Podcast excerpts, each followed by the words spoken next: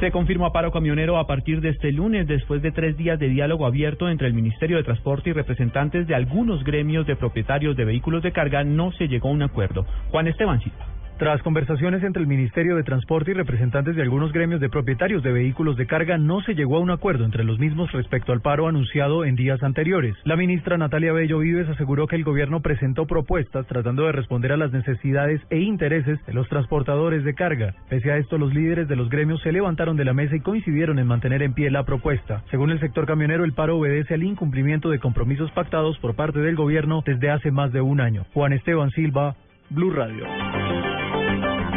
Juan Esteban, gracias. Y precisamente sobre este tema, taxistas en Medellín acaban de anunciar que se unirán al paro camionero este lunes, esto para exigir disminución en el costo del combustible y control al servicio pirata. Laura Mora. El próximo 23 de febrero a las 12 de la noche, los taxistas de los 10 municipios del Valle de Aburrá en Antioquia se unirán a la protesta del paro camionero, no prestando el servicio durante todo el día. Omar Hoyo, secretario de Movilidad, no ha prestado atención a los reclamos que hasta hoy han hecho los taxistas. Así lo afirmó John Jairo Gómez, presidente del sindicato de taxistas SNTT. Que haya más equidad y que, y que nos presten más atención, porque es que no están prestando atención y ya, ya nosotros nos cansamos de reuniones, de, de estar yendo allí a un lado a otro sacando de sus repeticiones y tutelas para John Jairo Gómez, uno de los mayores problemas es que el sistema de fotomultas para los conductores de taxis no está funcionando de forma correcta, pues sin ninguna explicación les están exigiendo codeudor para poder realizar acuerdos de pagos. Se espera que alrededor de 10.000 taxistas de todo el Valle Aburrá se unen al paro camionero. En Medellín, Laura Mora, Blue Radio.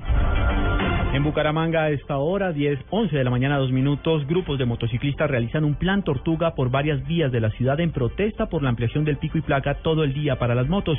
Una decisión que recordemos anunció la alcaldía como medida para mejorar la movilidad. Desde la capital de Santander, Javier Flores. Aunque se esperaban movilizaciones más amplias de los clubes de motociclistas de Bucaramanga que habían anunciado un plan tortuga desde las 7 de la mañana, hay que decir que algunos grupos sí están realizando a esta hora la protesta, pero transcurre sin causar problemas de movilidad.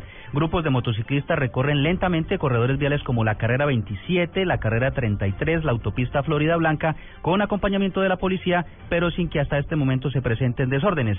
El alcalde Luis Francisco Borges hizo un llamado a los motociclistas para que asuman la medida del pico y placa todo el día como colaboración de ese sector con la movilidad de la ciudad. Ese es un tema que la gran mayoría de motociclistas lo entienden porque he dialogado con muchos motociclistas, me han expresado que están de acuerdo con la medida. Es un pequeño sector y básicamente la informalidad y la piratería la que no está de acuerdo con esa decisión. El pico y placa todo el día para motos en Bucaramanga comenzará a aplicarse el próximo 2 de marzo. Además, comenzará a regir la medida para toda la ciudad. Hasta hoy, algunas zonas periféricas estaban exentas. En Bucaramanga, Javier Flores, Blue Radio. En Armenia abrió sus puertas el primer centro de desarrollo infantil del SENA, esto para que estudiantes de la entidad puedan llevar a sus pequeños hijos y es un proyecto piloto a nivel nacional.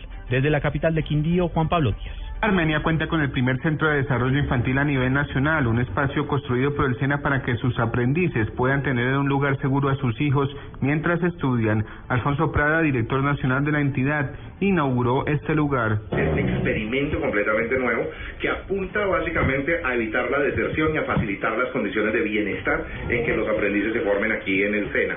Hemos invertido casi 500 millones de pesos. Inicialmente el Centro de Desarrollo Infantil Constructores de Paz atenderá a unos 40 niños y niñas de 0 a 5 años y tendrá acompañamiento operativo de autoridades locales y el bienestar familiar. Desde Armenia, Juan Pablo Díaz, Blue Radio. Noticias contra reloj en Blue Radio. 11 de la mañana, 5 minutos. Noticia en desarrollo hasta ahora. El colombiano Fernando Gaviria siguió al frente de la prueba múltiple de Omnium tras disputarse la cuarta disciplina de las seis que la componen en el Mundial de Ciclismo de Pista en París. Gaviria inició su participación en la segunda jornada del Omnium que finalizará en las próximas horas. La cifra que es noticia, un grupo armado en Sudán del Sur secuestró a 89 niños en una zona al norte del país.